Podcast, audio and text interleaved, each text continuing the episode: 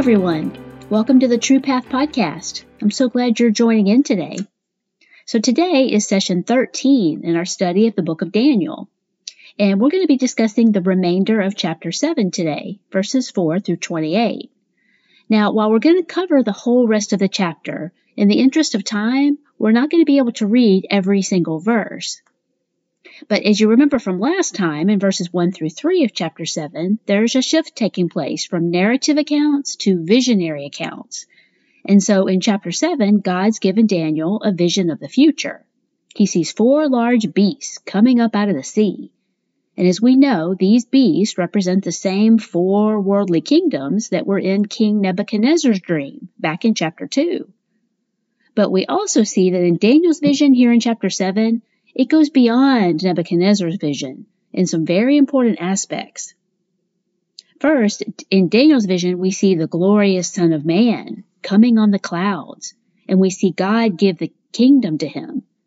In Daniel's vision, we also see the powerful anti God personality, as well as the terrible persecution that God's people must endure before the day of victory. Now, as we begin to decipher Daniel's vision, given to him by God, let's remember these three overarching points. First, this is a message of hope and encouragement to the oppressed. Secondly, it's a warning to the oppressor. And finally, it's a call to remain faithful in times of adversity. So let's begin by reading Daniel chapter 7, verses 3 and 4. Four huge beasts came up from the sea, each different from one another. The first was like a lion, but had eagle's wings. I continued watching until its wings were torn off. It was lifted up from the ground, set on its feet like a man, and given a human mind. So, one thing we're going to see that each beast emerges from the sea in succession. They don't come out all at once. and as verse 17 tells us, these huge beasts represent four kings or kingdoms that will rise from the earth. So the first beast that looks like a lion with eagle's wings is generally thought to be the kingdom of Babylon. The lion, a dominant animal, signifies Babylon's dominion. The lion was also a symbol of royalty in the Babylonian Empire. We see with the, with the wings how swiftly and widespread Babylon conquered and acquired territories.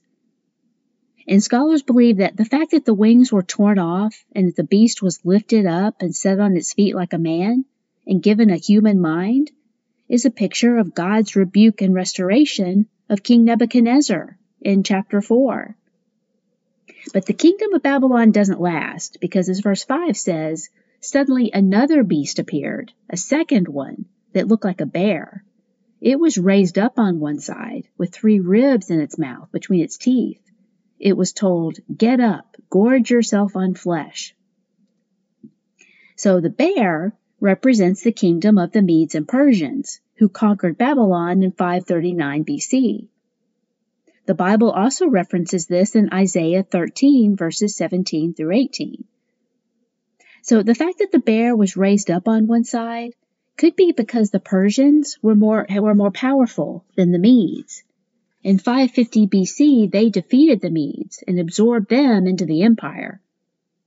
The three ribs in its teeth could represent their three greatest conquests Egypt, Babylon, and Lydia. Now, notice the verse says it was told to get up and gorge itself. It also says that in the in the, be- the beast in verse 6 was given dominion. These powers are operating under divine appointment. They're not functioning solely on their own initiative. But why? I mean, why would a loving God send an evil empire to conquer and destroy? Well, the short answer is God is sovereign. He made the world and can do what he wants with it. But we all know that there's more to it than that. God has a plan, and his plan is for the best, even if we can't tell. And in this case, history tells us that when the Medes and Persians, the bear, conquered Babylon, the lion, they allowed the Jewish exiles that Babylon had taken to return home and rebuild the temple. So, would that have happened if they had not been given control? We also know that because Greece, the third beast in verse 6, was given dominion, they were able to establish a universal language, making it possible later on for the Bible to be written in a language that everyone could understand. So, yes, God does allow evil empires and nations to gain control. But that does not mean that his plan is not good and for the best. I'm reminded of what Joni Eareckson Tada said God allows what he hates to accomplish what he loves. So, as we already mentioned, verse 6 says, After this, while I was watching, suddenly another beast appeared. It was like a leopard with four wings of a bird on its back. It had four heads and was given dominion. The leopard being the kingdom of Greece, founded by Alexander the Great. So this beast had four wings instead of two, indicating the swiftness by which it conquered nations. The four heads could represent the four generals who divided the kingdom after Alexander's death. Now, in verse 7, it talks about the fourth beast that comes out of the sea. And this beast is frightening and dreadful and incredibly strong, with large iron teeth. It devoured, crushed, and trampled everything that was left. It was different from all the other beasts before it, and it had ten horns. So this beast is apparently too terrifying for Daniel to even describe is the Empire of Rome. One of my commentaries says Rome was different from all those before it because imperial power was held together by an, an ideal rather than an individual. Unity in Rome was legal rather than regal, and this beast had ten horns. Now, scholars present several possibilities as to what the ten horns represent. Now, verse 24 tells us that the ten horns are ten kings who will rise from this kingdom. Now, the question presented by scholars is when in history do these kings or horns rise to power? And according to my research, there are four basic theories as to when these horns appear. Now, two say that the horns are from the past. One says the horns are in the present, and one says they are in the future.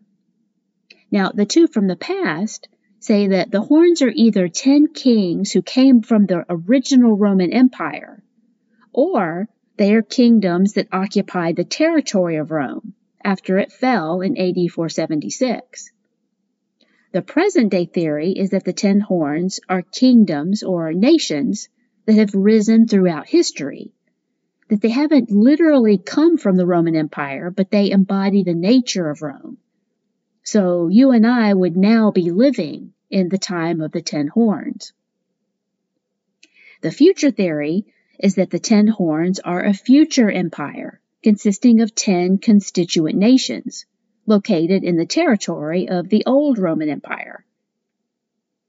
Now, what you believe about verse 8 may shed some light on which theory is most likely, because verse 8 says, While I was considering the horns, suddenly another horn, a little one, came up among them, and three of the first horns were uprooted before it. And suddenly in this horn there were eyes like the eyes of a human, and a mouth that was speaking arrogantly. Now, if you go down to verses 15 through 25, Daniel approaches an angel who was standing nearby, and he asks him to clarify what he's seeing. So the angel tells him that the little horn that appears among the ten horns is another king, but different from the previous ones, because he will subdue three kings. He will speak words against the Most High and oppress the holy ones of the Most High. He will try and change religious festivals and laws, and the holy ones will be handed over to him for a time, times, and half a time until the courts convened and he will be destroyed. Okay, so who is this little horn? Well, the human characteristics that are given to it, eyes and a mouth that speaks arrogantly, indicates this is not a kingdom, but rather an individual. And so who this person is depends upon what you believe about the ten horns. Because those who believe that the ten horns are from the past believe that the little horn is a past king who was particularly ruthless and cruel and tormented God's chosen people. But most of the scholars that I read, and I tend to agree, that the little horn represents Antichrist, the person who will lead the final assault against the people of God before Jesus' second coming. The little horn is the beast of Revelation 13. He is the final world ruler whose reign of terror during the tribulation will bring to completion the times of the Gentiles. So I'd like to just take a moment and compare the little horn in Daniel 7 with the beast in Revelation 13.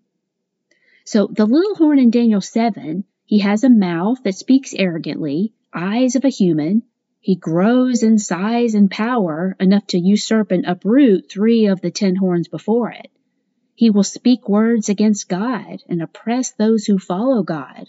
He will try and change religious ordinances and laws.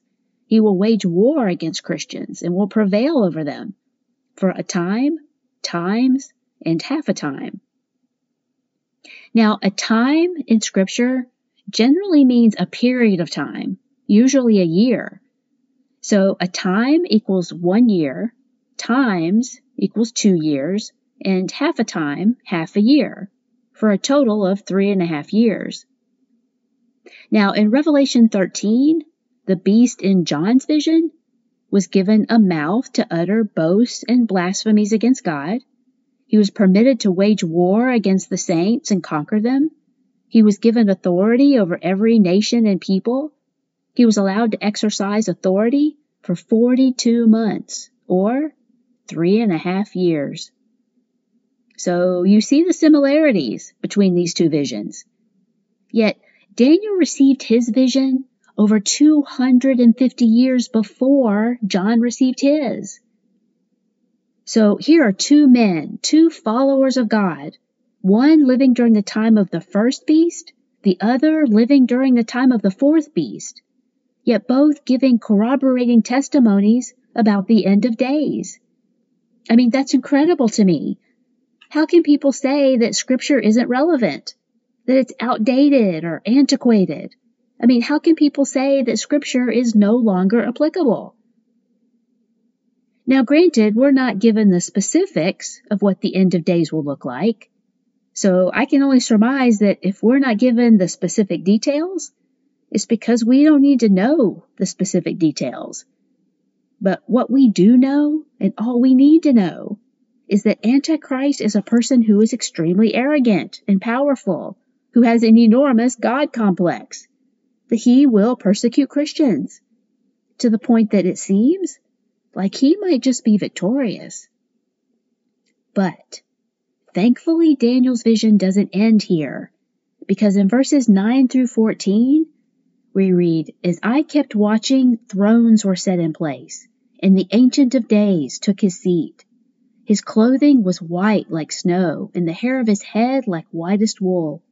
His throne was flaming fire, its wheels were blazing fire. A river of fire was flowing, coming out from his presence. Thousands upon thousands served him, and ten thousand times ten thousand stood before him. The court was convened, and the books were opened. I watched then because of the sound of the arrogant words the horn was speaking, and as I continued watching, the beast was killed and its body destroyed and given over to the burning fire. In verse 13 it says, I continued watching in the night visions, and suddenly one like a son of man was coming with the clouds of heaven. He approached the Ancient of Days and was escorted before him. He was given dominion and glory and a kingdom, so that those of every people, nation, and language should serve him. His dominion is an everlasting dominion that will not pass away, and his kingdom is one that will not be destroyed. So, after the rise of the little horn, Daniel sees God seated in judgment over the nations. There's a quote that said, Human kings may seem to be free to rampage at will, but there is a throne in heaven, and one on it to whom they are ultimately subject. So Daniel's given a glimpse of heaven, and there he sees a God who reigns in majesty, in wisdom, authority, and justice. But we also know that God is a God of peace, mercy, and salvation.